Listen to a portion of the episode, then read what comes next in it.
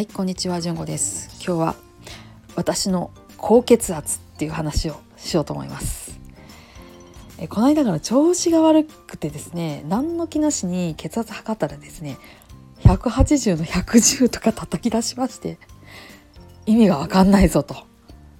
でどういうことだと思いましてそこから毎日毎日朝晩と測ったんですが低くて160の100高くて180の110みたいな感じで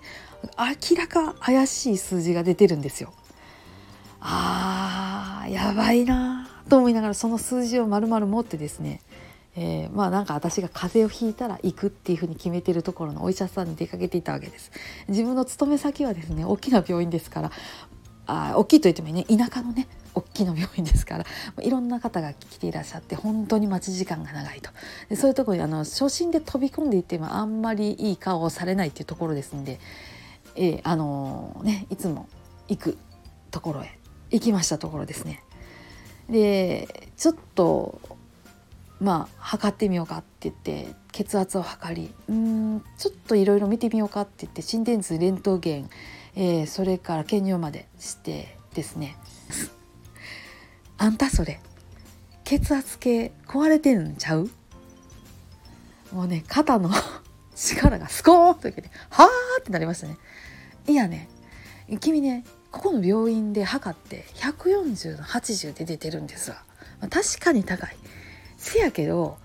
今この環境で測ってで自分が家で測ってきたやつがこうあって普通の人はね病院来たら血圧高なるんですって。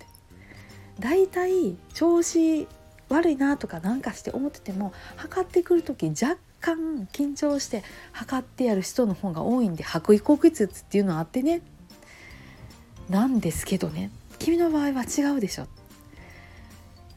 血圧計を疑った方がええんちゃうかなと僕思うんですよ。みたいな話をしはったんです。もうねもう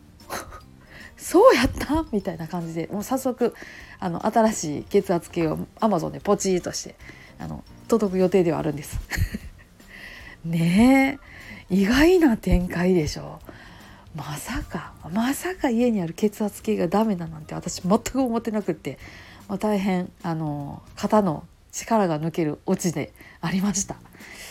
まあね、あの新しいの届いてからちょっと測っていってで新しいので測ってほんでもおかしかったらまたおいでっていう感じだったんでちょっとねそれであの様子見ていこうかなと思います。